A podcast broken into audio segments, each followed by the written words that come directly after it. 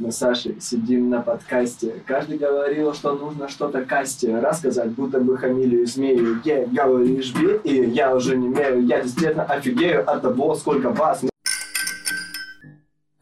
Он говорит, Жень, но ты так выглядишь. Я в пятнадцатом году таким, как ты, лица бил. А, Если, это, короче, не наш стоит. Девушка такая, она прям напротив камеры такая, просто смотрите на меня. Дзея, там, Женя, ребятки, спасибо большое. Все наше село, Каменец, Шахтинское, 8 тысяч населения. Школа номер 11, спасибо большое. А Лариса, я не помню, как вас получится.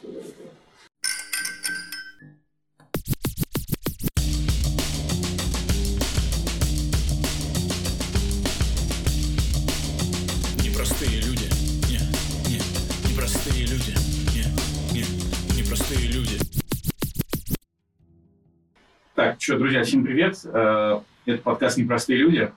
Э, У меня сегодня в гостях Евгений Бро. Я тебя так представил э, для своих как поэт, продажник и эпатажник. Все есть. Все Вот, и, меня. и ну хочу что? про эти все ипостаси с тобой пообщаться. Так. А, ну, надеюсь, у нас что-нибудь получится. А Это Шаре, она вот звезда тоже эфира. А, так, камеру буду включать вручную, поэтому, в общем, все. Так, Жень, представь себя вообще, расскажи про себя, кто ты и что ты, математика, традиция. Вот, ну, слушай, а, проект по- поэт, продажник и продажник, все про меня. В последнее время каждый раз, когда мне говорят, представься, я вспоминаю свою батл рэперскую карьеру, вспоминаю, что я вообще делаю, и тут включается очень много ипостасей. То есть, кому что интереснее. С одной стороны, я занимаюсь комплексными поставками металлопроката для оборонного сектора Россия.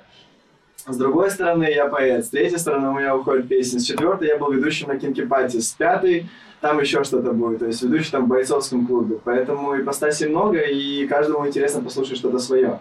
Но, слушай, ты там меня представил как а, смелый Евгений Бром, и я такой, я то еще циклон на самом деле, но спасибо, это приятно звучит. Ну, смело, потому что я так ненавязчиво тебе сказал, давай прямой эфир запишем. А это всегда стресс. То есть, знаешь, у меня люди многие просто не хотят приходить и, или там снимать видео, там, говорить голосом, а, а тут как бы прямой эфир, где, ну, видишь, как бы можно там сложать и все такое. Ну, в общем, это, мне кажется, требует смелости, так что... тебе Возможно, просто, знаешь, в любом случае прямой эфир, на самом деле вся твоя жизнь прямой эфир, уже сейчас. И даже если ты лажаешь, ты все равно как-то по-человечески, и все, я думаю, это понимают. В этом как бы красота искренности. Ты сказал, я невероятно нервничаю. Да, ну, нормально это пройдет. Э, У меня уже какой-то подкаст по счету, не знаю, седьмой, и вс- всегда проходит. Так что пройдет и это, как говорили мудрецы. Так, сейчас. Или Оксимирон. Ну, вот он берет, мне кажется, инфу для текстов у своих, А с другой стороны, Оксимирон разве он не молодец? да. Так, вот, им придется еще камеру вручную переключать, но зато видно нашу э, кошку. Кошку. По машине. Так, слушай, давай начнем, наверное, про эпатаж. Потому что когда мы с тобой познакомились, это был на фестивале «Огонек», Ага. вот, меня э, как бы эта часть впечатлила в плане, ты, наверное, знаешь, признаюсь, какая-то такая была моя тень. В плане, знаешь, мне всегда хочется быть в центре внимания и привлекать людей, как-то там на что-то ввести. Но я сам по себе скромный. И когда я вижу людей вроде тебя, думаю, я сначала немножко напрягаюсь, но потом кайфую, да, когда мы еще дружимся и так далее. А, вот, то есть ты прям такой яркий, ты, ты легко можешь говорить, оперировать. Но Ты всегда таким был? Или эм, А, что-то изменилось? Слушай, да, наверное, всегда таким был. То есть в какой-то момент еще в классе шестом меня взяли таким латентным кощеем, бессмертным, какую-то такую постановку школьную, и вот оттуда все как-то закрутилось, завертелось, хотелось просто участвовать творческом движе. Не столько момент, что вот я такой яркий, там, смотрите все на меня, а просто, блин, это весело, это красиво, мне нравится за этим наблюдать, и мне хочется быть частью этого. Поэтому как-то вот, наверное, так, в этом плане. Потом хотелось уже себя показать.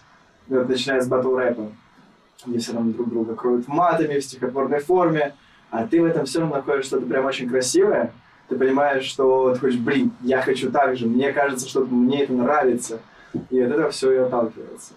Вот, ну и, конечно, вместе с этим работает момент э, девочек, всего такого.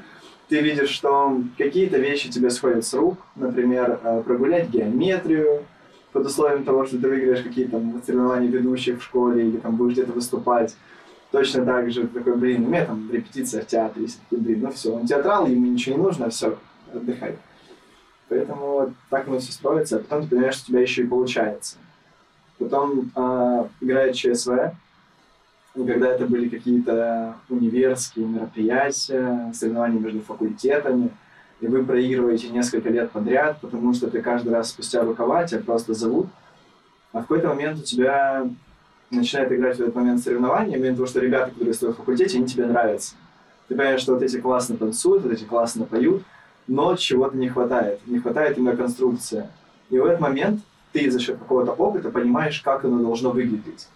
Ты собираешь ребят, говоришь, так, смотрите, эти отвечают за танцы, эти за песни, вот так мы их представляем, вот здесь мы связываем так, добавляем юмора. И вот мы выиграли четвертый год, и я такой, ура! Все, что я придумал, оно работает. И ты как бы сам счастлив, и там у факультет пять лет не получал э, призы. Ну, и как бы очередное, не знаю, какое-то признание самого себя, что я что там могу. А что это за универ был? Институт э, МГТУГА, Московский государственный институт гражданской авиации. Угу. Помойка та еще на самом деле, невероятная. Я, Я... учился геологоразведочным, так что я тоже разбираюсь. Это, это невероятно. На самом деле опыт невероятный. Я, честно признаться, совсем не понимаю, как я его закончил. Потому что я пришел туда, и мне говорили, блин, все очень легко, все простенько. Я на это повелся. Первый семестр я закончил с пятерками, потом понял, что-то здесь не так, потому что все давалось слишком легко, было неинтересно. А потом начали копиться долги, долги, долги, и оказывается, нельзя а, сдавать что-то, если тебя просто к этому не допускают. Вот, и оно копилось гигантским кубарем. Ты еще вообще не понимал, зачем тебе все это учить, и в конечном итоге ты такой, а, ладно, на пересдачу. У меня, кстати, я тоже про передачи, я был чемпион. У меня было 33 переводных задолженности. Я на третьем курсе решил такой, «Ну, не хочу быть этим, буду другим. Вот. Потом. Но здесь, видишь, это был твой выбор осознанный, что нужно было перейти. У меня это был просто... Я, и вот, я тогда еще был очень скромный тоже достаточно. То есть мне нравилось а, вот, вот все интересное, но мне не хватало какой-то уверенности в себе, чтобы это проявлять. И у меня был замечательный есть замечательный друг Дима Березин. А, и вот в какой-то момент он мне звонит, я у одной из девушек в Зеленограде, и он такой, Жень, нас отчислили. Я такой, блин, что делать? Э, Мы приезжаем, обсуждаем план, как мы пойдем к декану. И говорю, слушай, я не знаю, я, я скажу, что у меня бабка умерла. Говорит, Жень, ты что, так нельзя? Скажи, что ты социофоб. Что ты просто боишься, если ты опоздаешь на пару, зайти, просто все будут на тебя смотреть. Я эту вот историю рассказываю деканше, она такая, блин, классно. Как же было великое удивление, когда через две недели я уже участвую в фестивальном там, а, межфаке между факультетами представлений. Мы с ним так с взглядами перекинулись, поняли, что ладно, опять участвую, опять мы будем тебя отчислять. То есть ты стал блатным из-за того, что ты участвовал в программах? Отчасти, да. Ну просто еще, знаешь, вот появляется вот это умение, всем нравится. Еще была какая-то невероятная уверенность, прям сногсшибательная в себя. Потом она ушла, потом она появилась. Все. Слушай, ну раз ты профессионал, я хочу тебя спросить, потому что я сейчас веду подкаст, и это нужная Мгм. история. Э, можешь как-то препарировать, вот, как ты для себя разобрался, как цеплять внимание других? э, Есть ли какие-то секретики? Или это просто само получается? Это опыт, это искренность, насмотренность. То есть первый главный фактор, который вообще работает, это искренность. Что в музыке, что бы ты ни делал, если ты это делаешь там ради денег или чего-то еще такого обычного, ты не будешь успешен, что бы ты ни делал. Следующий факт – это насмотренность. Потому что так или иначе наш мозг занимается тем, что запоминает удачные фрагменты того, что мы видим, и их воспроизводит. И третье – это опыт, который ты уже из раза в раз делаешь, ты понимаешь, какие вещи действительно работают, и опять же их повторяешь. Поэтому, не знаю, что ты из этого? Я, я слышу свою сережку. Так, смотри, еще ты сказал, что на серьезной работе работаешь. Можешь еще раз повторить, серьезно. просто у тебя заученный текст такой. Да. Я Просто... Я, я видел тебя в костюме, вот, и, и видел тебя в костюме горничной. То есть я на фотке тебя в костюме тройки и в костюме горничной. Э, Поэтому у меня вот вопрос такой, знаешь, эм, как ты это сочетаешь? То есть для тебя вот на огоньке оказаться или где-то там на вечеринке в костюме горничной поугарать, это какой-то выход? То есть где ты настоящий? Или в костюме ты делаешь вид, что ты как бы? Я- Или ты как-то органично в этом живешь? Вообще расскажи. Да я во всем настоящий. В этом же и суть, что каждый раз, а, когда ты спотыкаешься о людей, которые тебе говорят, так, смотри, здесь ты серьезный, Там ты играешь, там ты не настоящий, здесь ты не настоящий, вот здесь ты не настоящий. А стоит признать, что ты просто разный. И вот на серьезной работе, когда занимаешься серьезными вещами, я все равно угораю. Потому что, ну, относиться к этому серьезно странно. Вот я занимаюсь комплексными поставками металлопроката для оборонного сектора России. Звучит впечатляюще. Но по факту всю жизнь тебе говорят, что впереди взрослая жизнь. Нужно быть серьезным человеком, никаких крашеных волос там, Серег, Сергей, в общем, Сережек, э, никакой яркой одежды, все суперсерьезные. А потом в какой-то момент ты понимаешь, что ну, вот у тебя контракты на 12 миллионов там выше, а ты точно так же угораешь. Ты понимаешь, что люди, которые там э, в гигантских организациях еще больше, чем твоя, глупее тебя. Они более жадные, и из-за них там, у тебя появляются разные проблемы. И в этот момент ты понимаешь, что серьезности, как правило, не существует, и все, что тебе говоришь, там будет серьезно, нужно быть серьезным, не работает. Главное то, что ты делаешь и как ты это делаешь. А внешний вид и все это, это совершенно другое. Вот. А насчет выхода, не знаю, очень прикольно было э, на самом деле ворваться в серьезную работу, показать там бабушке, тете, что вот вы хотели, вот я зарабатываю, самому себе что-то доказать, э, но вместе с тем с добавлением какого-то искусства. Потому что мне на той же работе часто говорили, ты слишком легкий, металл он требует тяжести, он требует вот такого голоса, он требует полной серьезности, Э, Чтобы ты понимал, у меня иконы там стоят, э, которые мы подарили в Аэрофлоте. На этом стоял раньше еще бюст Путина. И вместе с тем нам за определенное закрытие прибыли дарят стул за 15 тысяч. И все стараются взять себе более похожий на директорский стул. Я взял себе игровой, потому что жизнь — это игра, и, и работа тоже. И что немаловажно, после меня теперь нельзя выбирать стулья. Теперь Ты сломал систему. Да. Но, блин, это же тоже весело. Каждый раз, когда тебе говорят, что что-то невозможно, ты не можешь этого сделать, такой, если невозможно, очень жаль. Но если получится, это же будет очень классно. Поэтому так работаем. Mm-hmm. Так, я сейчас пытаюсь, пока мы говорим с тобой, сделать, чтобы у нас автоматически переключалась э, камера, когда кто-то говорит. Пользуясь моментом, я передаю привет э, своим друзьям Роману Дмитриенко, Зарасе Казбековне Нетарну, Евгению Кудрявцеву, э, Захару, фамилия сами знаете, и Станиславу Астахевичу. Получается, я тоже всех знаю, потому что я тоже всем, всем передаю приветы. Два привета по цене одного. Два привета по цене одного. А, окей. Давай э, перейдем еще к такой классному аспекту. Это стихи. Ты поэт. Я был на твоей днюхе. Э, было очень весело, прикольно. Э, на свалке было. Ну, не на той, которую подумали, как раз... Не у Романа Дмитриенко, а прямо настоящий. Как раз у Романа. Было круто, ты читал стихи. Вот. И я сейчас буду говорить, наверное, как старый пердун, но это реально такие вопросы, знаешь, это необычно, да, вот люди, которые сейчас читают стихи. Я знаю только одного, там, двух своих друзей, и они читают стихи Есенина по пьяни, когда едут из тачки в клубу какого-нибудь. Знаешь, вот это сделана какая-то там история душевная. Вот они могут почитать там, но вот так, чтобы как бы всерьез. Кажется, что это уже выходит из моды.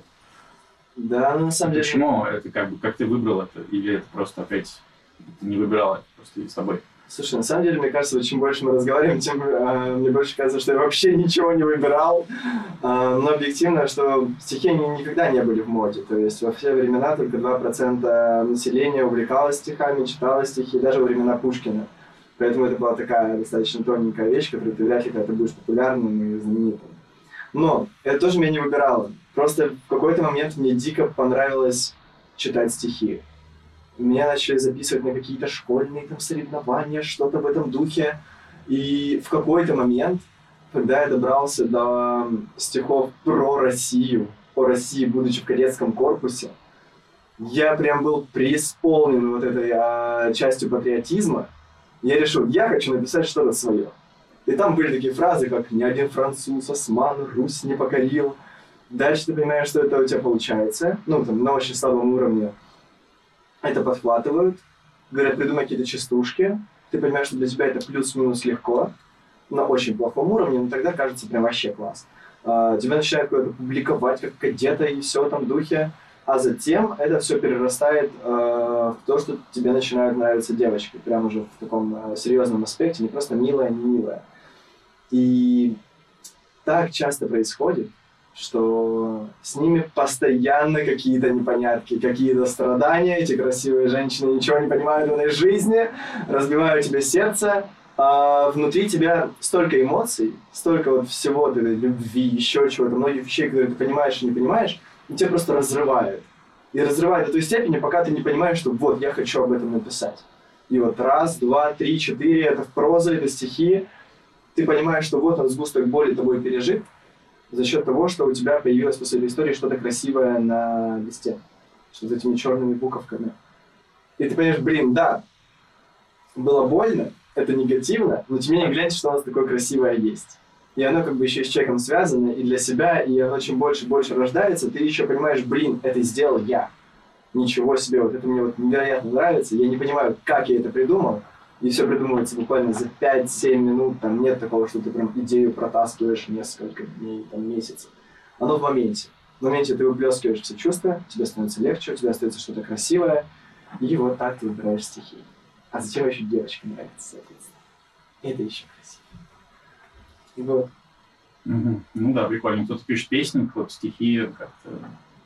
И сработало, да? Э, что именно? Ну, как это... сейчас, секунду. Плохая идея, короче, знаешь, делать сразу несколько вещей, поэтому сейчас упрощу чуть у нас процесс. О, я так себе забил вообще время. да. А, ну, я имею в виду, как девчонки велись, да? Ты вот даже Я- историю одну рассказывал, что иногда огребал за это, да, за свою... Нет, в смысле? Я, я, возможно, был пьян, когда рассказывал эту историю. Мне а, интересный факт. Мне никогда в жизни не били в лицо. Ни разу. А, огребал... А, нет, потому что я сегодня рассказывал. Да. Но это не я, я не виноват. Абсолютно. Это не, не я огребал, это она расстроилась. Я подумал, что это про нее. Мгм. Это было не про нее. Это А. собирательный образ. Да, смотри, еще м, хочу тебя спросить, э, стихи, м, вообще, мне кажется, это такая, м, какая-то такая субстанция, не знаю, как это, такой раздел творчества, который часто возникал, по крайней мере, в истории э, России, как какая-то, м, как сказать, протест, что ли, против чего-то, да, там, Пушкин и прочее. То есть в непростые времена, кажется, поэты были востребованы. То же самое было там вот Серебряный век э, и прочее. Э, Не кажется ли тебе, что сейчас поэзия с нашей вот жизнью текущей как бы как никогда будет снова опять Эм, Слушай, здесь очень сложно определить, будет ли востребована поэзия. Мне кажется, все же нет, больше музыка. Музыка, она сейчас имеет гораздо более сильную э, такую позицию. Причем музыка, она тебя берет не только вот э, мотивом слов, но еще и самой гармонией. И ты прям уже идешь на баррикады. Нет, не идешь, мы никуда не идем. А, вот. Ну, то есть, мне кажется, стихи, если будут, э, снова так играть, было бы круто, потому что я невероятно их люблю. Но мне кажется, больше музыка. Слушай, а вот то, что музыка становится такой, как сказать, самокритичной немножко беззубой, потому что тебя, ну, если что, дадут типа башке. Мы все понимают правила игры. То есть, в принципе, то есть я не хочу там касаться, что называется, политики, но вот как бы в плане творчества хочу спросить. Как э, оставаться на острие, когда, если ты лично вякнешь, тебе дадут по башке? И с другой стороны все делать. На самом деле, да нет. Слушай, э, по башке сейчас очень мало кому дают. То есть прилетает, прилетает почти всем. Но взять же э, группу порнофильма, взять же там условных там Моргенштернов, там еще кто-то, они так или иначе, но где-то задевают. Того же Нойза. То есть вот это остается панк-рок, на который, в принципе, всем плевать, и поэтому они могут делать, что хотят. Разница только в том, что нет смысла об этом говорить. Нет смысла говорить что-то про правительство или там прочее, потому что все и так все понимают. Поэтому сейчас, мне кажется, одна из важных вещей вообще музыки – это людям дарить что-то новое. То есть вот да, ты понимаешь, что есть такое, но не опускай руки, не отдавайся этому, найди в себе силы и сделай что-то лучшее, что ты сам можешь сделать. Вот, то есть поэтому как оставаться? Я не думаю, что музыка сейчас без зуба. Просто у людей несколько другой запрос. Мгм. А, ты, кстати, трек написал, да, получается? Да, Ссыл- Ссылочку потом поставим? Сделаем, конечно. Вконтакте, разумеется. Мы пока еще не нашли, это все выложить на площадке, но мы разберемся. Да, круто. Мне кажется, творчество прям ну, важно. Да, оно вот, э, как раз возвращается какая-то. к теме с работой, ты в какой-то момент зарабатываешь, зарабатываешь, зарабатываешь, и ты не понимаешь, зачем. То есть у тебя есть мысль о том, что классно, я могу больше времени проводить с друзьями, можем с ними съесть какой-то еще интересный опыт, но зачем? Ради квартиры, там, машины, важно, конечно. Но в тот момент, когда я понял, что я могу деньги закидывать в свои идеи, именно вот у меня есть там сборник стихов, он прям вот натуральная книжка в моих руках. Я думаю, блин, оно работает. Ты закидываешь деньги в музыку, и ты говоришь, вот, у меня есть еще какая-то вещь, которую сделал я. И это тебе настолько дает бонус внутренний, что тебя мотивирует работать дальше. Из этого у тебя появляются новые успехи на работе, которые тебе дают деньги, которые ты опять вкидываешь в искусство, которые бустят тебя снова. И вот это вот такая вещь, где интересно находить баланс. Да, я, кстати, раньше думал, что как творчество, оно бесплатно, условно, да, ты берешь что-то делаешь. Но как только ты что-то на какой-то уровень выходишь и что-то пытаешься, то это стоит денег. Вот сколько денег стоит песня? А, слушай, мне вышло все записать в 10 тысяч. То есть 5 тысяч мне вышел бит, и 5 тысяч сведения вместе с постановкой вокала, и все такого, которого нет. То есть, ну, я не знаю, нет, мне кажется, любое творчество должно быть оплачено в любом случае. Когда творчество, творчество бесплатное, оно просто ну, никому не нужно. Оно вот так звучит. Мгм. Вот, ну, мне, мне кажется так. Просто ну, рано или поздно, опять же, ты когда получишь определенный уровень, ты сможешь продаваться. Просто меня всегда очень э, смущает этот андеграунд русский, который говорит, я не продаюсь, я не продамся. И ты понимаешь, ты не продаешься не потому, что это твоя позиция, а потому что Тебя не тебя, покупает. тебя не покупают. Вот, поэтому очень легко в андеграунде какая симпатия. Мгм. Так, ну, не могу тебя не спросить. э, давай, раз мы про стихи говорили, может, что-нибудь прочтешь, чтобы... Ты знаешь, одно дело говорить, а все-таки поэт он в стихах выражается. Так, мы идем с камерой. Какую камеру Камера вот, да, да, сейчас Сейчас мы а, включу. сделаем небольшой перформанс. Давай. В твоих глазах вселенская печаль. Между нами сотни мыслей и чашка чая. И хочется признаться мне, что я скучаю. Наш последний был в девятнадцатом веке, мы смеялись, ты ерошила мои волосы, мы часами слушали глинку и трепетало внутри все от звука твоего голоса. Помню, как нарвал тебе полевые и не заметил, как нарвался на полевое. Да, звучит драматично, но по факту лишь часть истории, что я рассказал тебе просто так, невзначай.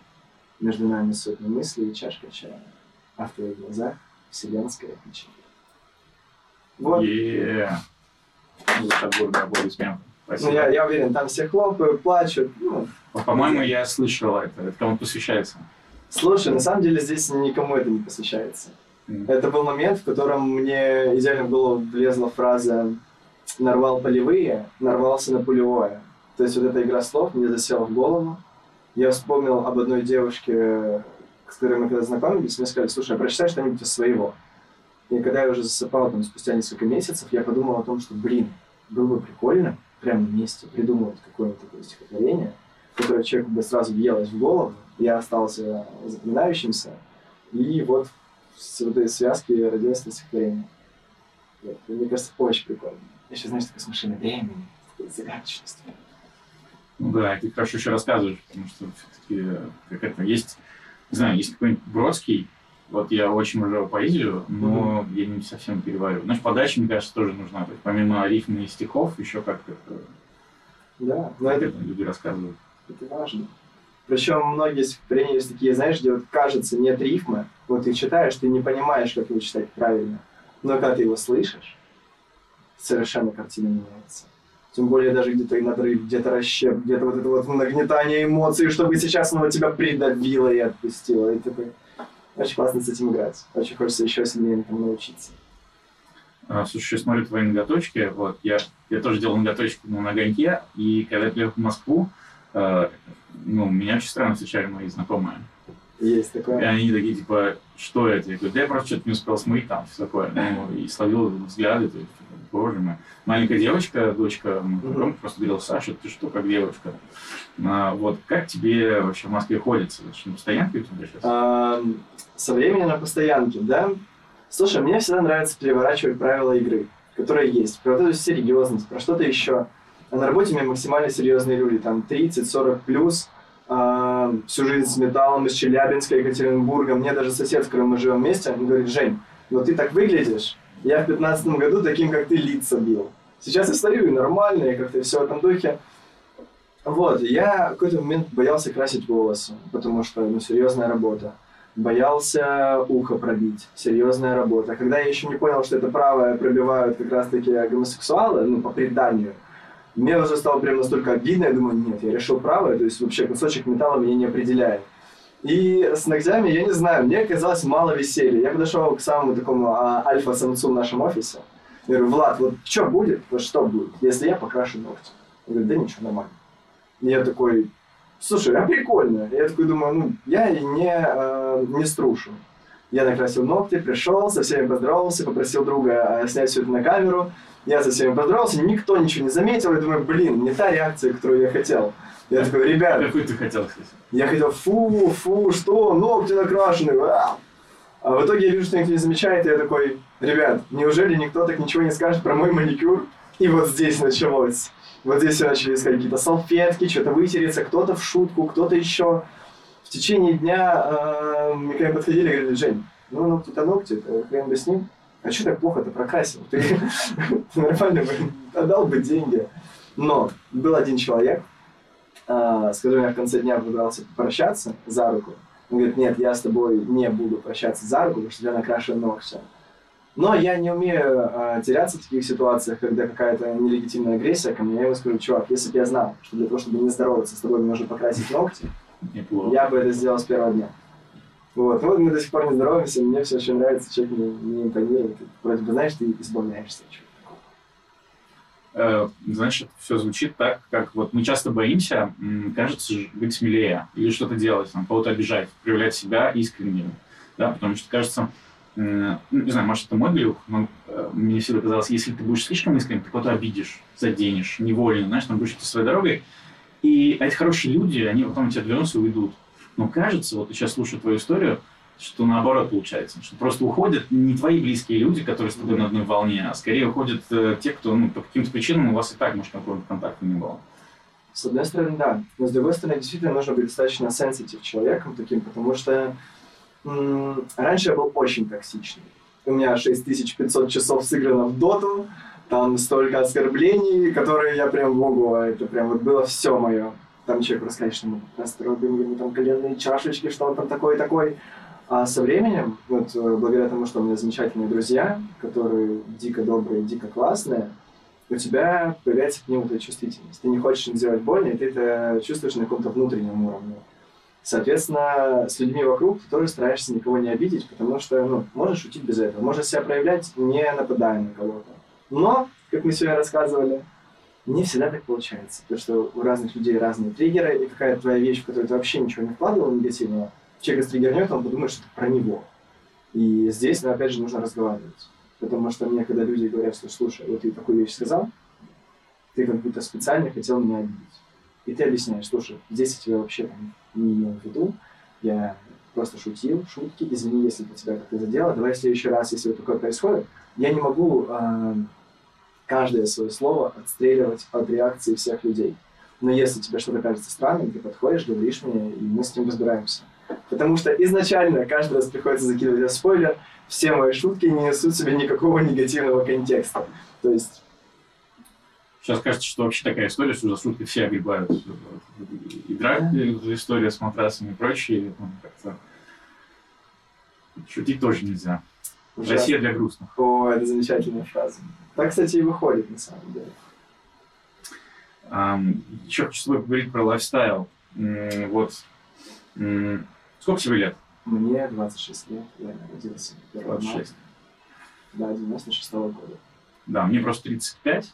э, И как это, не знаю, можно, можно сказать, что мы почти в разных поколениях, там, через 12 лет. Я думаю, да. Э, Поэтому у меня вопрос, как старого придуна, наверное, тебе, э, но который как бы вроде не хочет быть старым придуном. Но смотри, э, у тебя классная жизнь, я там слежу там инстой, да, фестиваль проходит, какие-нибудь там вечеринки, да, ну, там это все. Ну, это все здорово и классно. Я то же самое, в принципе, делал. Но есть еще семья, да, и вот это вот отношения, дом и вот это прочее.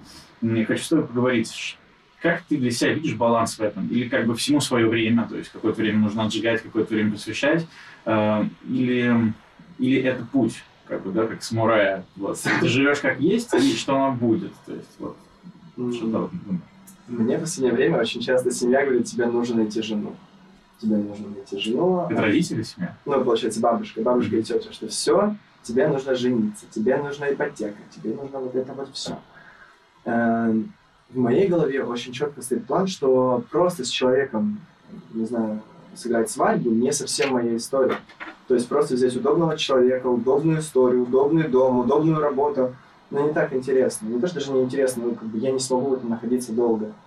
Когда я к этому приду, тоже непонятно. Приду ли я к этому, тоже непонятно. То есть хочется, чтобы оно все было органично и искренне. То есть сейчас в этих тусовках, фестивалях, там, закрытых выставках, историях, всему вот этому кажется, что сейчас это заряжает меня гораздо больше. То есть я прихожу, у меня есть история, мне хочется сделать то, то, пятое, десятое, и на самом деле здесь вот место для одной постоянной девушки не находится. Ты не можешь одновременно быть в приключении, резко сорваться в Питер, пойти на какую-нибудь секс-позитивную вечеринку, после этого с кем-то еще познакомиться, ворваться в какой-нибудь а, психоделический, эм, так скажем, фестиваль, никакого шанса. Ну, Потому что ты думаешь, что у тебя там есть человек, который за тебя переживает, который о тебе думает, и ты не хочешь его лишний раз заставить переживать о тебе. Вот. Но если это произойдет, оно точно так же, как и все в твоей жизни, просто происходит. Ты не думаешь там еще в 20 лет, что так, я буду там, продавать металл. Или вот я там пойду работать в Аэрофлот. Просто в моменте это появляется, и ты принимаешь решение. Точно так же, если появится тот самый человек, возможно, мне не нужны будут уже приключения, мне их будет достаточно.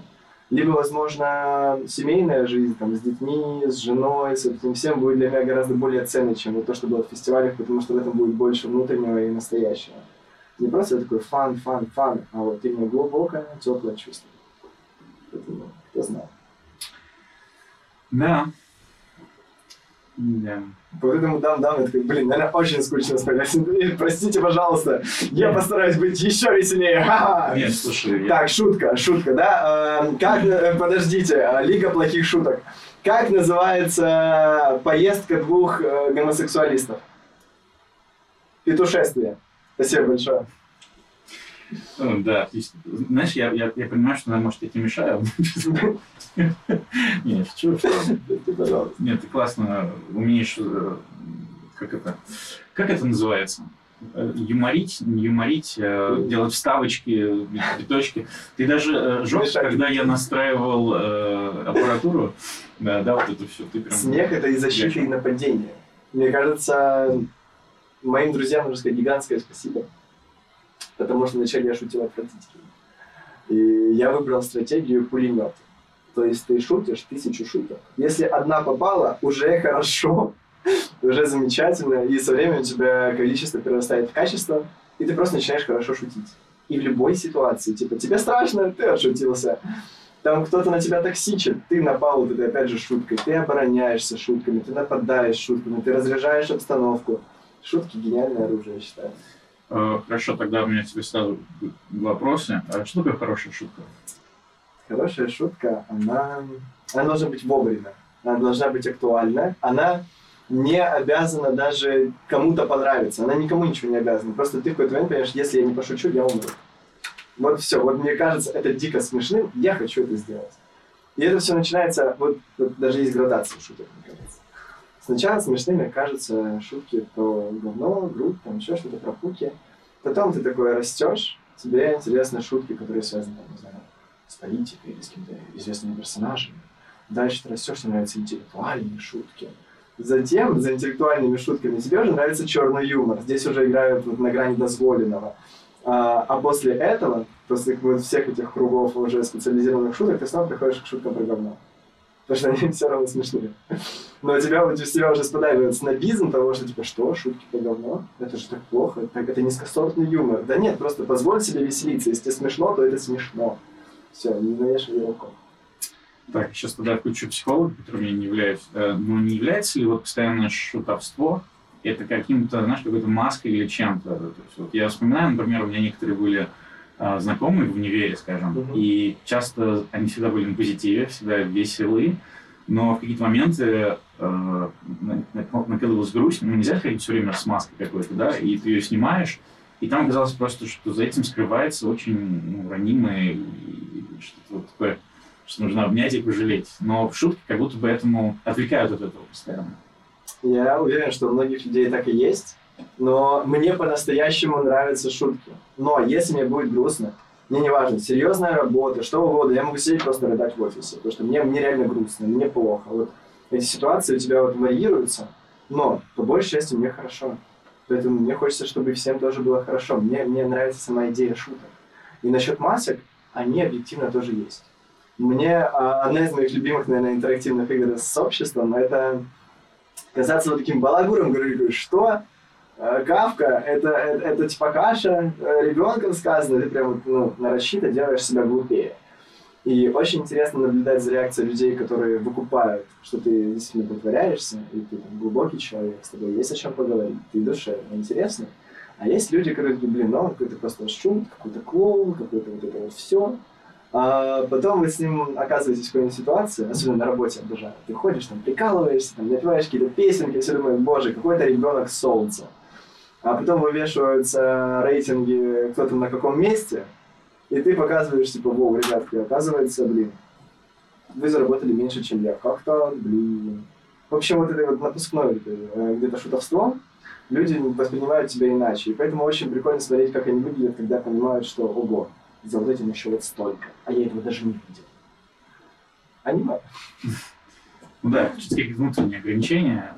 То есть как будто бы кто-то боится быть да, смешным, потому что как будто бы это такая уязвимость, мы же все как стайные животные, и кажется, что если над тобой смеются, смеются ну, над твоим нутром, не над твоим поведением или словами. Да даже нет, вы знаешь, вот есть вот эта стигма, которая в мире, что чтобы быть успешным, нужно быть серьезным. Все вот эти блогеры, все эти тиктокеры, куда они? На завод пойдут. На завод пойдут, все это закроется, да кому это надо. Но в итоге вот Россия для грустных, как ты говорил. Все вот так вот все и заканчивается. А когда веселиться? И что делать? С этим всем, ну вот просто как раз таки показывать, менять правила, показывать вот с краски своей успешностью что вот я могу быть таким, я могу там красить ногти, ходить в Роберто Кавалли, там, в розовом цвете, красить волосы, там, делать татуировки, что угодно, это не является определяющим э, меня фактором. Я вот типа разный, и это абсолютно нормально. И вот люди, э, даже вот у меня на работе, которые такие, что там, что там, крашеные ногти, со временем такие, блин, ну ты чернопалый, ну или еще что-то. А потом подходят со временем и говорят, слушай, а мне нравится, что ты делаешь. Мне нравится, там, не знаю, твои, смотреть за твоими закрытыми выставками. Мне нравится, как ты пишешь. Мне нравится, что ты для меня открываешь вот какие-то вещи, которых я себе боялся признаться, а я понимаю, что это нормально, это классно, ты не боишься себя проявлять, и это вселяет в меня какую-то уверенность того, что я тоже могу быть собой. Потому что быть собой сейчас – это дорого. Ты не знаешь, как это отреагирует там, на работе, твои близкие, какая разница. Ты понимаешь, что чем больше ты закидываешь на искренностью, тем больше тебя будут принимать именно близкие тебе люди. Вот. Я даже э, помню про ноготочки, что называется, на огоньке. Я словил вот эту историю. Я приехал, думал, ну нет, я, конечно, красить ногти не буду. Но потом ты ходишь, смотришь, насколько людям это все там кайфово, открыто. И в какой-то момент уже втягиваешься, такой, в смысле не буду. Конечно, я хочу.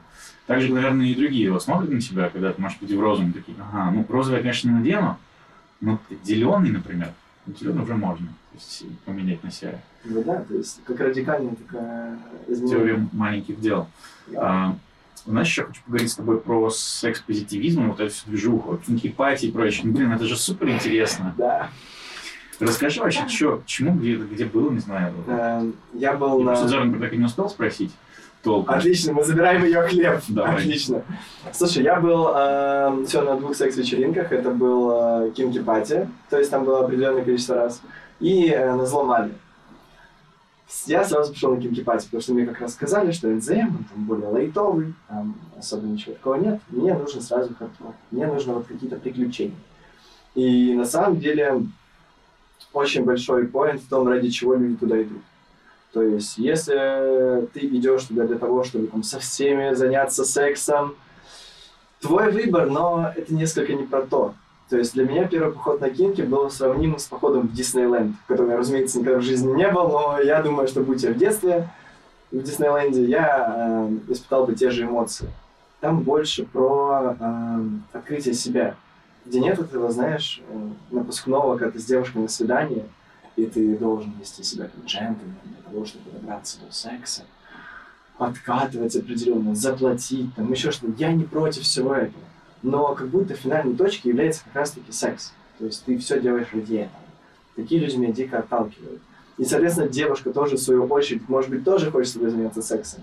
Но общество ей твердит, что она должна поломаться, второе, третье свидание. В итоге они делают то, что не нравится обоим, для того, чтобы просто переспать и также разбежаться. Зачем? В этом большой плюс секс-позитивного сообщества, где тебе не обязательно с человеком строить какую-то эмоциональную связь. Тебе не обязательно находить с ним какие-то общие темы. Ты можешь просто увидеть красивого человека, который нравится тебе, тоже понравится ему, и получить какой-то опыт.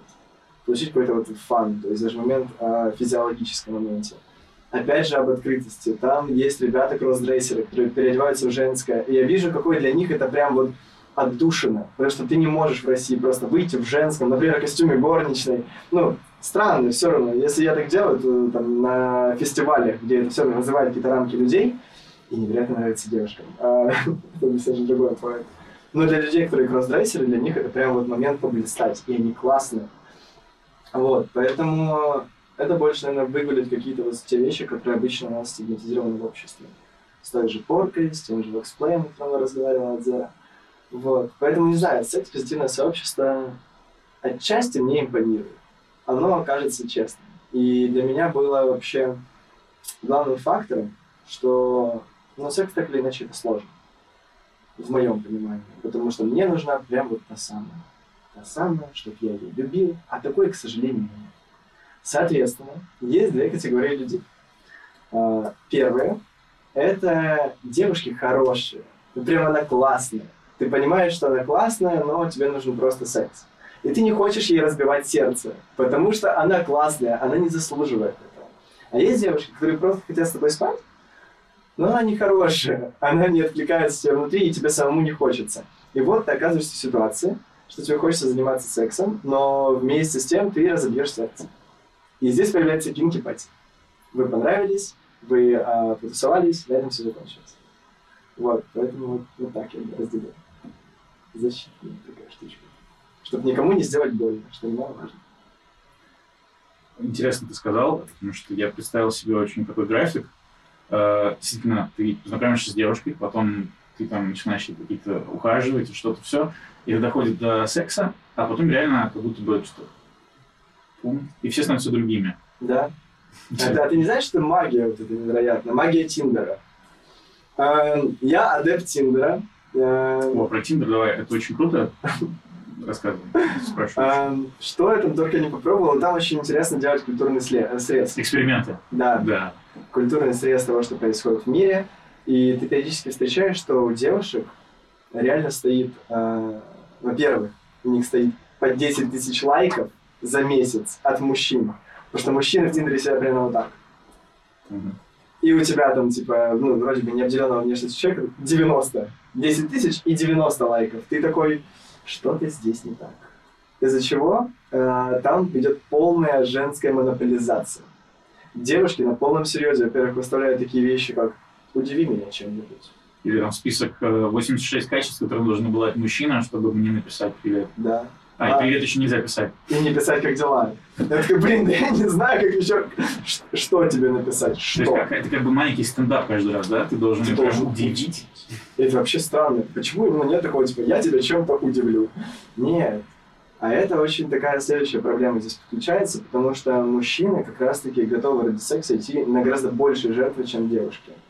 Мгм. И вот в этом всем они такие, так, реально, ну вот здесь реально просто удивляй. То есть я в э, режиме вот этого дефицитного товара, поэтому так и поступаю. И это очень мне не нравится. Я считаю, что это нечестно, что это неправильно. Я думаю, все должны быть в равных условиях.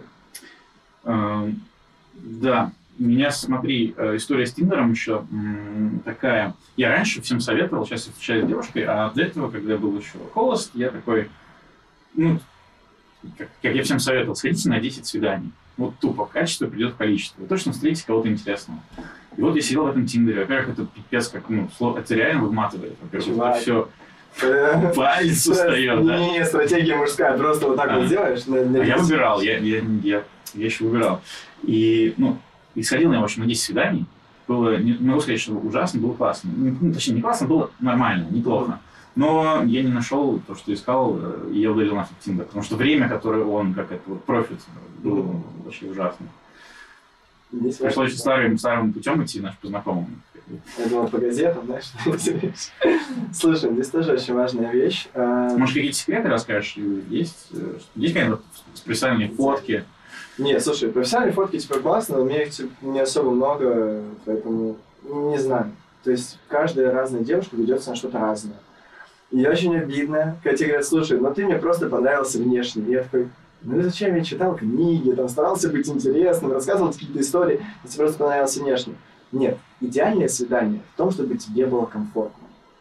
Я дико люблю Москву, мне тут нравятся разные места, мне нравятся разные кинотеатры. И ты понимаешь, что для того, чтобы свидание прошло хорошо, ты просто можешь э, найти себе как бы компаньон для похода на классный фильм. Или классно где-то поесть. И даже если там свидание приходит плохо, вы там человеком друг другу не нравитесь, тебя все равно остается момент, что так, ну вот я сходил на фильм, или вот я сходил туда-то. Или просто узнал какую-то новую часть жизни там, другого человека. Поэтому просто нужно каждый раз без каких-то надежд, что я встречу свою любовь, вот она та самая. Нет, просто такой этап.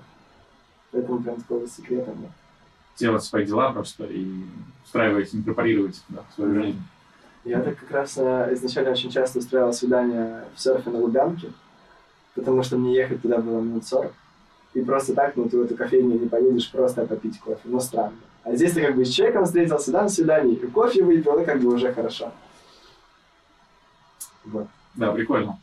И еще, я почему-то каждый раз говорю, да, прикольно, когда люди что-то говорят. Что за фигня? Как это называется? А, а это его слова паразиты я Паразиты. обожаю.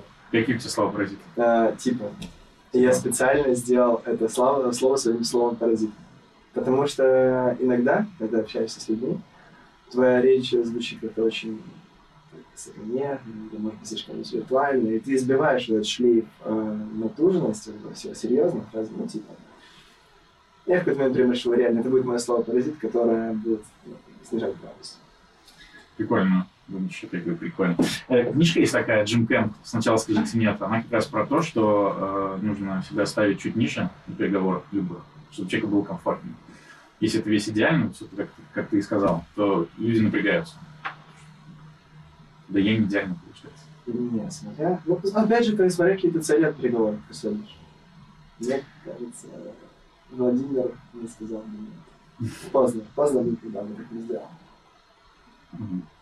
Давай, кстати, раз мы заговорили про это, каком-то смысле переговоры, продажи, ты же продажник. Да. В чем секрет э, продажи? Ну, то есть, давай так, мы все время же что-то делаем, продаем, покупаем, даже в каком-то плане в общении, да, то есть какие-то идеи э, или что-то еще. Вот скажи, как бы, раз ты этим занимаешься, что... ну, как- Не что. Да, давай. Первое, что... Первое, поскольку мы в прямом эфире, сейчас будет забавная вещь, давайте вырежем все вот это вот про ручку, про вот эти секреты продаж, вот эти не совсем легальные, просто вырежем. Прямой эфир, отлично. Эм, Самое важное, ты продаешь не предмет, ты продаешь не ручку, ты продаешь не металл, которого там ну, очень много в России. У всех есть, у всех одинаковый, ты ничего тут нового не придумаешь. Ты продаешь себя, ты продаешь свою работу. То есть, насколько тебе комфортно будет общаться с человеком, как ты исполняешь свою работу в том, что у тебя есть сертификаты, у тебя там есть а, вовремя отгрузки, ты всегда на связи. То есть множество факторов именно своей личности ты как раз и продаешь. То есть у меня есть клиенты, которым э, покупают меня дороже, чем у другого человека. Мы оба знаем этого другого человека. Он говорит, слушай, у них сервис ноль. Я тебе когда не позвоню, ты мне ответишь. Ты мне скажешь, что ты один привезешь, ты сам привезешь. То есть ты все сделаешь, поэтому я у тебя дороже, но я беру у тебя, потому что ты классный человек. Поэтому ну, в конечном итоге именно умение идти на компромиссы, умение а, слушать человека и умение как раз-таки быть полезным, во-первых, строит твое понимание, сколько ты стоишь, а второе, это как раз-таки, что человек тоже видит, что человек себя ценит, и он знает, что вот в его день, а вот здесь он может просто включить голову, знает, что здесь все будет хорошо. Что-то нужно, все, мне сделают. Вот. Мне кажется, такой секрет продаж. Быть искренним. Ну, отлично получилось. Быть искренним. И это правда, потому что я вот вчера буквально стал запнулся, распечатать вот эти штуки, я пытаюсь как Ургант, ты знаешь, книжечки, но пришлю ручкой, потому что не научился еще печатать на них нормально. Э, И я в типографии некоторые обратился, ну, как обычно бывает, ты там берешь ТЗ и кидаешь там в 10 типографий и рубитесь за меня, там, да. И представляешь, из 10 мне 8 так и не ответили, по-моему. А один что-то там начал мне отвечать, и цену мне на- назначили за них э, 20 тысяч за 100 штук. То есть 200 рублей одна штука. Ну, явно какой-то, да, прикол. Э, И в одной типографии, кстати, центральной типографии, бесплатная реклама, мне позвонили почти сразу. Мне посоветовали там чуть другую бумагу под мои цели. Мгм. Мне предложили привезти один лист, просто распечатанный там курьером за 300 рублей. Ну, в общем, супер сервис, обняли, поцеловали, что называется. И я им просто так написал, чуваки, я с вами работаю, все, вообще, мне все нравится. Мгм. Цена адекватная, вот это все. мнение специалиста, что очень немаловажно. Когда ты продажник, ты э, должен быть специалистом в том, что ты делаешь. Потому что, первое, знаешь, типа, тебе нужно, все, тебе продали, вот такая цена, все, отдыхай. А успешная продажа, ты когда ты прям общаешься и говоришь, так, хорошо, какие цели? А что ты будешь делать? Слушай, а почему на эту вещь рассматриваешь? А может быть вот это? Вообще у меня был опыт, мне кажется, эта вещь тебе пройдет лучше. Ты можешь купить не у меня, вообще, ты не обязан это делать. Но мне кажется, эта вещь пройдет лучше. Вот, поэтому вот мне специалист тоже очень сильно рассматривается. Эти просто не пытаются втюхать, а пытаются прям реально помочь. Еще говорят, что в России сервиса нет, поэтому можешь чем угодно заниматься, если ты просто вниманием к людям начнешь это делать. то- Ну слушай, где-то появляется, где-то я прям я кайфую. Я со временем у тебя начинается еще, знаешь, отделение классных продажников от неклассных. И ты общаешься с чуваками, которые тебе что-то продают, и ты такой, блин, ну ты используешь прям нулевой уровень продажника. Что? У конкурентов дешевле, чем у нас, да не может быть, да это обман. Но ты слушаешь, думаешь, блин, чувак, ты прям, ну ты прям по шаблону что там палец, да. А есть другие, которые там, не знаю, раздают э, газеты на улице, или там какие-то там петушки сосательные, я не знаю. Но он это делает с такой энергетикой, что, понимаешь, мне это не надо, но я это возьму у тебя, потому что ну, это классно, это звучит, ты прям интересный. Вот. Я это называю люди на своем месте. Ну, То есть может быть официантом, таксистом или кем угодно, но если он на своем месте, если он искренне делает то, что он делает, это цепляет. Теперь, знаешь, вопрос ответ. Ты считаешь, что есть свое место? Э, Наверное, да. Наверное, знаешь, если человеку нравится общаться, он должен общаться. Ну, не то, что должен, ну, просто это органично, если он этим занимается. А бывает так, что человек как бы работает где-то, и ему прям стрессово. Он не любит, например, э, звонить по телефону, а ему нужно отвечать на звонки. Или не любит людей, а ему нужно с ними там общаться. Это доходит до смешного, что иногда ты говоришь там, ну, я вот многих людей слышал, они берут на работу кого-то, и говорят, ну, реши этот вопрос. Человек не решает, потому что он стесняется позвонить. Он там пишет письма или что-то. Вот это как будто не на своем месте. Ну, отчасти, да. Ну, расскажи, что ты думаешь. Ты же просто так спросил. Да, ну мне просто кажется, вот смотри, у нас сейчас на работе история, что самый большой счет, там на 90 плюс миллионов, закрывает человек, с которым вот мы общались. И говорит, я вначале, когда пришел, для меня звонить был стресс. Для меня сейчас звонит стресс. Давайте что попробуем. Да, хорошо. Так. Для меня звонит стресс, и он на самом деле такой очень скромный, молчаливый человек, но вот он закрывает больше всех. Казалось бы, знаешь, не его место. И с другой стороны, я человек, который невероятно любит общаться, сейчас у меня куча энергии, но я периодически сижу на работе и говорю, я не хочу общаться, я не хочу разговаривать, вы забираете у меня то, что я люблю. Поэтому хочется посидеть, помолчать, вот такое. То есть здесь это очень сложно. Мне кажется, твоего места, как правило, его нет. Оно может меняться на все вещей, и ты подстраиваешь себя под разные условия. Ну да. Нет. Я уже поменялся, не видишь, насколько быстро. Хочется верить, что твое место, прям твое место, оно есть. Не кажется. Сложно его найти. Наверное, знаешь, как это про матч какой-то. То есть, когда ты... Ты можешь быть классным парнем, но работать где-то не потому, что ты выбрал это, а потому что, например, тебе родители сказали, или там друзья помогли, и так, ну иди там поработай. То есть это не ты выбрал, что я хочу вот так себя реализовывать в этой жизни, а ты выбрал бабло. И вот это я, как бы, наверное, называю не на своем месте. Ну, хотя можно делать, наверное, то, что ты выбрал это, не свое, но с любовью все такое. Вот. Здесь вот есть интересная вещь, которую мне сейчас вроде бы удается совмещать. Мне в последнее время часто говорят, слушай, ты не на своем месте, тебе нужно быть ведущим, тебе нужно вести какие-то свадьбы, корпоративы, тебе нужно то, то, то, то, то. А здесь в творческой части, вот я обожаю тусовки, мне нравится на фестивале вот это что-то придумывать в режиме хаоса. Но если я в какой-то момент пойму, что тусовки для меня стали не моментом, где я веселюсь, а моментом моей работы, где мне изо дня в день нужно идти и веселиться, и веселиться, и это моя работа, мне кажется, это убьет какой-то вот момент искренности. Поэтому у меня есть серьезная работа, в которой я могу там какой-то фан привносить, который дает мне деньги. Но вместе с тем, если я хочу что-то написать, допустим, как музыкант или еще что-то, я это делаю, потому что я хочу, а не потому что так, мне нужно сделать альбом, что мне заканчиваются деньги. Мне нужно о себе напоминать в эру фастфуд музыки, мне нужно делать треки чуть ли не каждую неделю, все это вот смотреть, кто в каком стиле делает. Так, вот панк-рок стал популярным, делаем панк-рок, ладно. То же самое с тусовками. Поэтому мне очень нравится как раз-таки вот независимость в денежном плане, где вот в творческой части мы идет ровно то, что я хочу. Если вы хотите все это еще монетизировать, я буду только счастлив. Отличные деньги никогда не мешают. Вот, спасибо. Получается ли это, что нельзя заниматься чем-то а, ради, точнее так, если ты чем-то начинаешь заниматься, что тебе нравится, и при этом, то есть ты всегда скатишься куда-то в какую-то коммерцию лютую и перестанешь там творить. Я не уверен, я боюсь этого. Я, я не знаю, что будет так. Но я очень боюсь, что если те вещи, которые я люблю больше всего в своей жизни, именно с э, созданием, они для меня станут прям работой. И про которые я думаю не потому, что я хочу, а что мне нужно. И вот в этой ситуации я дико боюсь, что вот все, что я люблю, мне станет ненавистным. Что это буду любить? Ну, окажется какой-нибудь, не знаю, гип-поп или там кто-нибудь, то есть в какой-то момент и наоборот у тебя стойка творчества, или Майкл Джексон, ты можешь там что хочешь творить. То есть, как бы если оседлать правильно эту лошадку, э, и людям нравится, что ты делаешь, ты под них не подстраиваешься, а просто фигачишь, и матч какой-то происходит. Кажется, что у тебя возможности появится больше. Это если ты дико талантливый. Очень сложно для себя определить момент, насколько ты талантлив.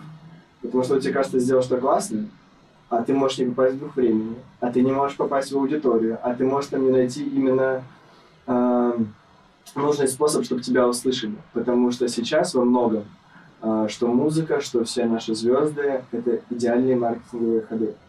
То есть я знаю музыкантов, которые изначально, ну, ничто. Просто у них нет ни рифмы, ни смысла, никому не нравится. Но их форсит, форсит, форсит.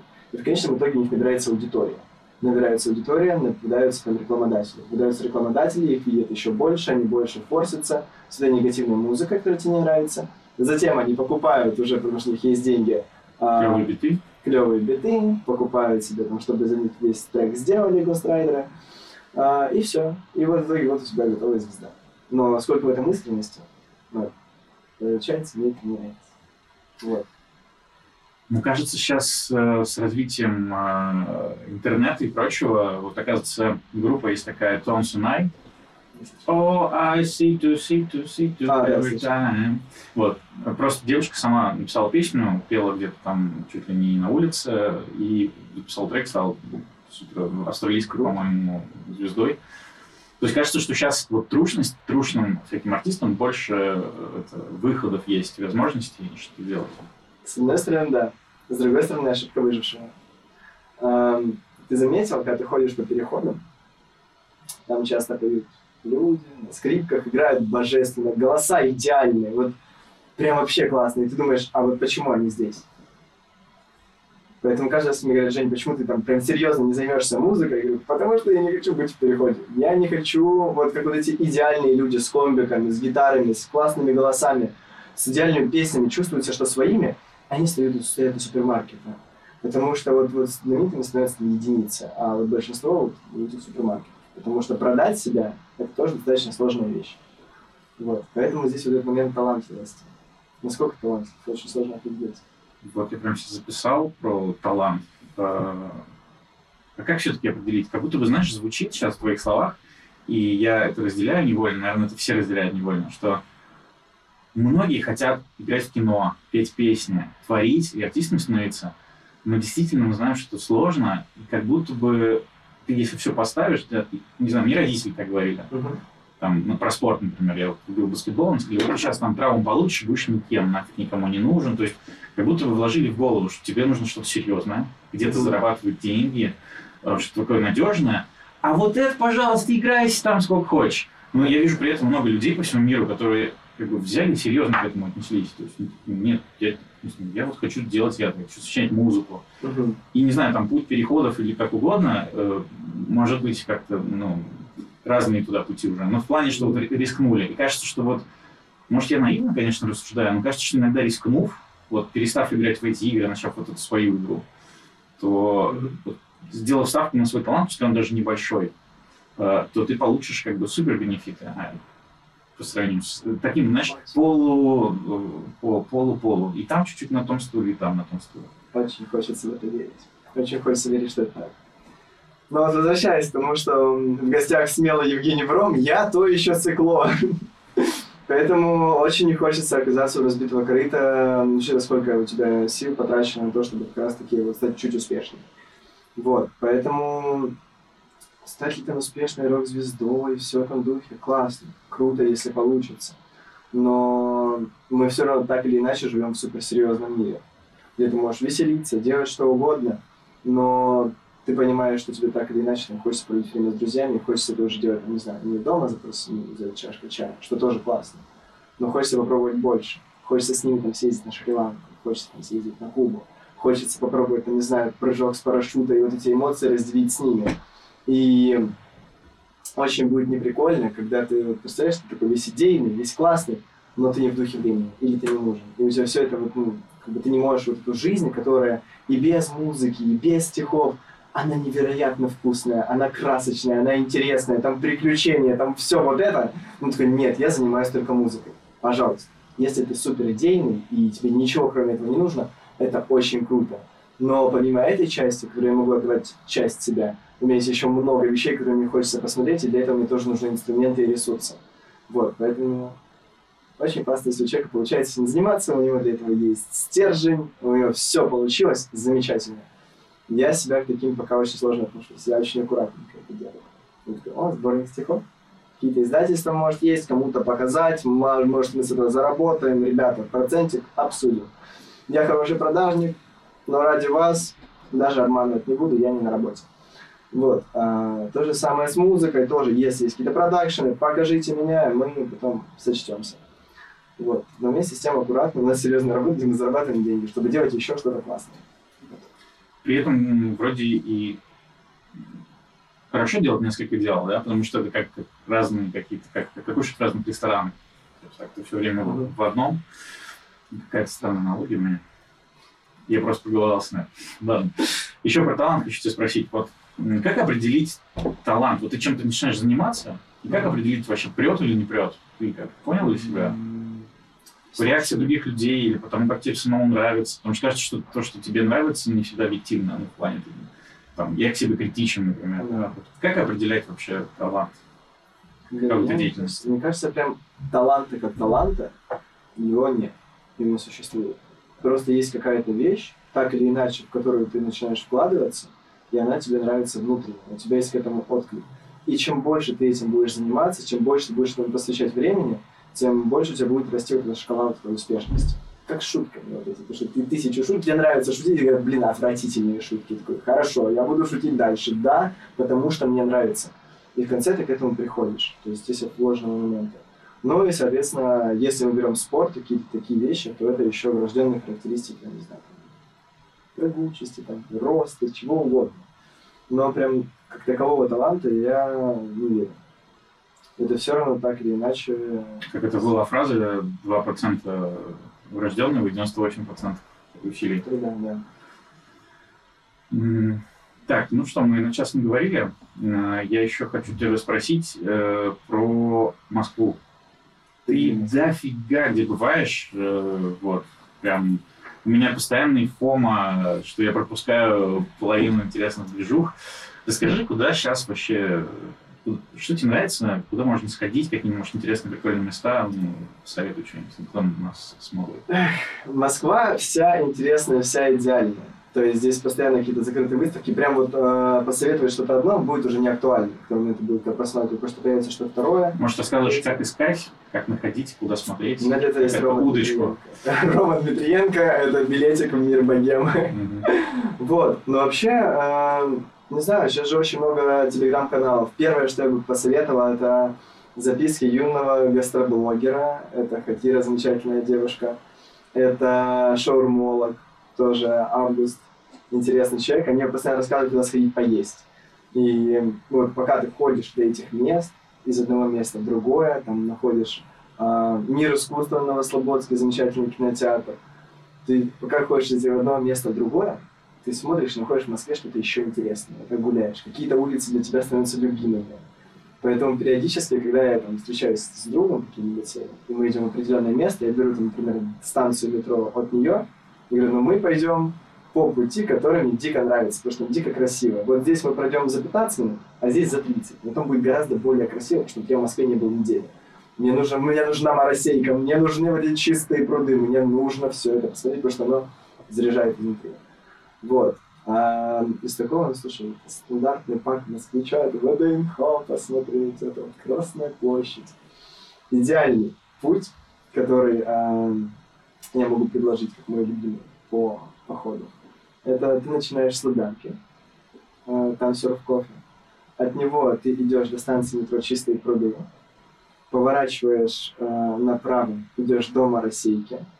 На Моросейке э, спускаешься вдоль э, храма, какой-то храм, там Сюр, Виладора, там э, Мгм. затем э, находится такое замечательное, замечательное место Джапан. От Джапана еще поворачиваешь, там, не помню, как улица называется, доходишь до Новокузнецка. Мгм. От Новокузнецка идешь в сторону Зарядья, от Зарядья проходишь вот эти все эти красивые места и заканчиваешь опять на Лубянке. Это замечательный круг. Очень красиво. Есть постоянно куда зайти, что взять, и каждое место для тебя прям такое классное. Там и Марукама японская, там и Чиха, там прям все-все-все. И ты прям часа 3-4 невероятной красоты. А если кто-то еще впервые приехал в Москву показать, люди говорят, блин, очень круто, очень классно. Вот. Я, наверное, лесник, потому что у меня это какие-нибудь Воробьевы горы, э, то есть, там, значит, по, по набережной пройти, подняться, там, в парке Горького погулять или что-то такое. Какое у тебя любимое тогда место в Москве? Вот есть какой-то уголочек? Сейчас я стало. Первое это серф на Лубянке. Это вот изначально мое место В чем прикол вообще серфа? Потому что я вот в Сочи два месяца жил, мне все говорили про серф. То есть как будто бы это стало каким-то таким местом больше, чем это кофейня. Почему? Эм, Слушай, первое, что вообще меня, ну, я сейчас слышу, да, действительно все то же самое про серф. И именно очень советуют в серф в Красной Поляне, что он прям такой прям особняк. Мне очень дико вкатила эта уютная атмосфера, что вот ты в центре, вот у тебя лавочки, которые прямо на улице стоят. Баристы с тобой общаются как с человеком. Нет этого, вот ваш кофе, вот ваш эспрессо, вы а что будете, а вот это вот так. Нет, слушай, привет, чё, как дела? Что ты будешь? Слушай, у нас вот классные есть еще сиропы, и ты от того, что ты чувствуешь, что с тобой общаются как с человеком, у тебя появляется какой-то контакт. Там невероятно классная вещь, что есть на серфе на Лубянке.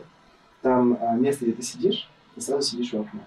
И ты видишь, вот, когда уже смеркается, это офигенная подсветка домов а, на Лубянке.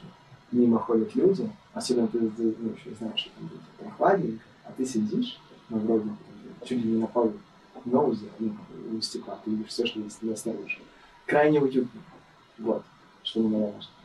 И второе место, которое появилось только недавно, это Джапан. Один, который на уже давно появился, а на Забелина, на Китай-городе, он только недавно.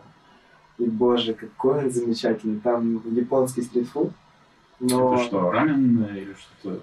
все делают рамены, а у них прям такие полноценные блюда, там условный хоккаидон. И это у тебя рис в соусе тонкацу. Сверху у тебя ломтиками там семга, с другой стороны авокадо, и посередине у тебя яйцо пашот, которое разрезано. Вот, и это, это очень... Я, блин, эм, я вкуснее ничего, к сожалению, в своей жизни не ел. Я, у, меня, меня слюни, конечно, это, оно еще выглядит шикарно, я тебе потом покажу, прям роскошь. Вот. Поэтому даже если ты знаешь, что у тебя свидание, и оно может пройти плохо, и тебе нужно видеться с человеком, с которым ты не хочешь видеться, но обещал, ты спокойно приходишь в Джапан, забегаем, и говоришь, хорошо, ну, я хотел приехать. Прикольно. Да, запомнил, запомнил.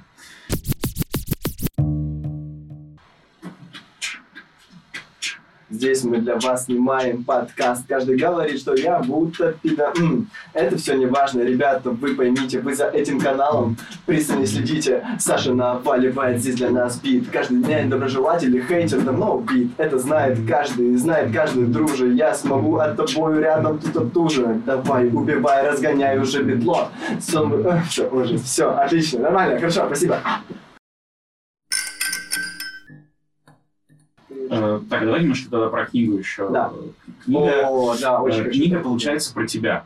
Это автобиографическая история. Да, я тут немножко должен Ты хотел что сказать, извини. Не, ничего, ничего, не говори. А, Короче, момент книги был для меня изначально в том, что ну, я 9 лет думал, какая там должна быть идея, невероятная, в умы людей, и понял, что никакая, потому что ну, все было. И здесь я решил э, за несколько дней на фестивале, что все, что есть главное, что искренность – это новая валюта, что хаос, он берет тебя за руку и тащит куда-то, и тебе действительно нужно просто сказать, да, я вот искренне, я хочу вот в этом всем быть, я хочу получать все эмоции. И из этого получается, что со мной каждый раз происходит какая-то невероятная история, которую ты рассказываешь человеку, он говорит, этого, этого не могло быть, это не так. Но через призму вот этих искренних историй читатель в конце концов ну, увидит мой путь, что со мной стало, из того, что я сам вижу, что благодаря этой искренности все лучше, лучше, интереснее, друзья замечательные, там какие-то успехи, все это начинает складываться. Но вместе с тем, замечательная вещь, книга будет написана максимально искренне. Если я где-то мудак, я мудак. Если я хороший парень, я хороший парень. Если меня кто-то отказал, бросил, еще что-то, ты знаешь, негативные вещи, которые люди не хотят из себя проявлять. Да нет, вот, все это было, и благодаря вот этому всему я стал тем, кто я есть, и я себе нравлюсь. Вот. Но важный point.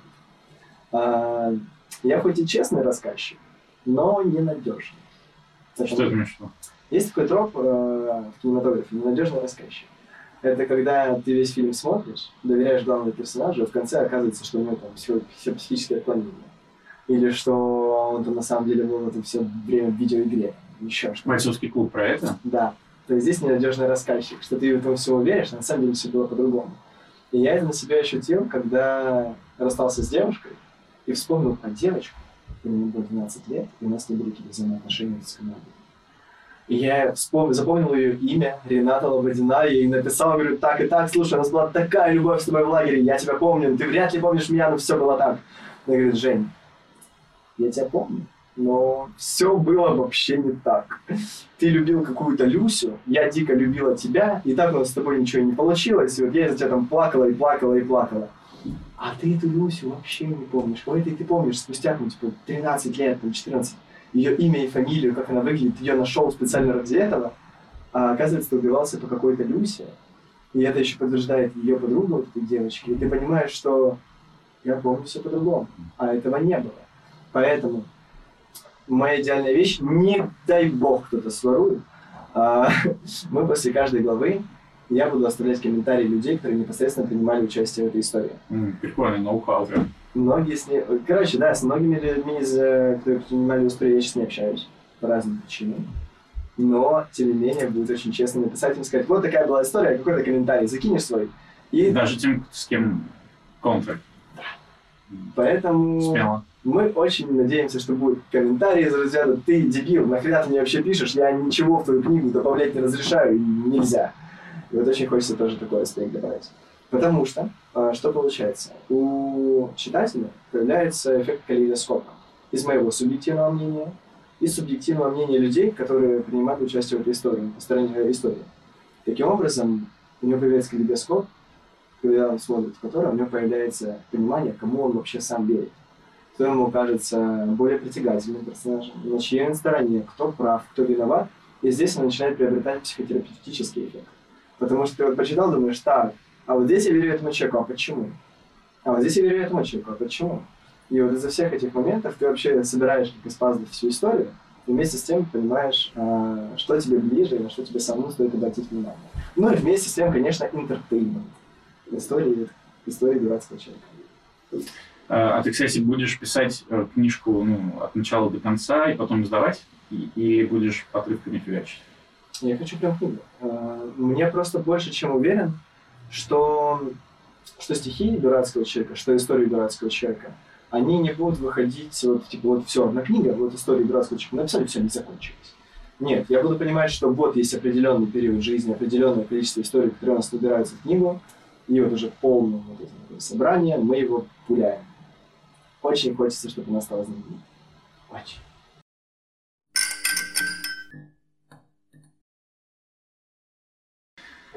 А, так, ну что, давай потихоньку закругляться. Э, Время как быстро проходит.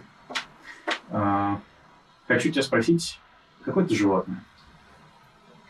А, слушай, я... Каким меня считаешь животным? Каким ты себя ощущаешь? Слушай, я бы сказал лиму. Я бы сказал лиму. Почему? Слушай, они такие забавные.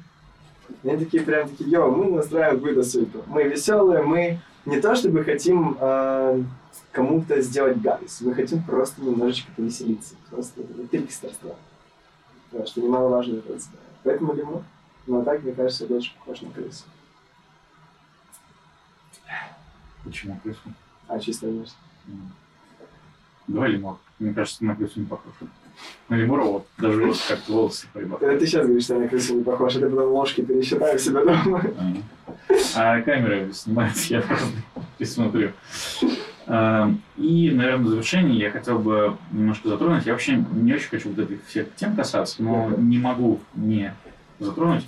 Кажется, что у нас какой-то такой новый период сложный. А, Многие уезжают, кто-то остается. Мы с тобой остаемся, да? А, Желать что-нибудь нам всем? Кому сейчас грустно, тяжело? Тут, честно, кажется кощунством, что здесь желать и советовать в этой ситуации. Ну, кажется, что в этом периоде ничего нельзя такого сделать или пожелать, потому что все это будет ну, несоизмеримо мало. То есть, учитывая, что здесь мы, да, в, теп- в тепле сидим, у нас так ха, хихи, лак, а желать, что-то, ну, что, чтобы все это, скорее всего, закончилось. Это это, чтобы ну, просто все было хорошо. Все, это все еще не подходит. Поэтому просто чтобы все закончилось.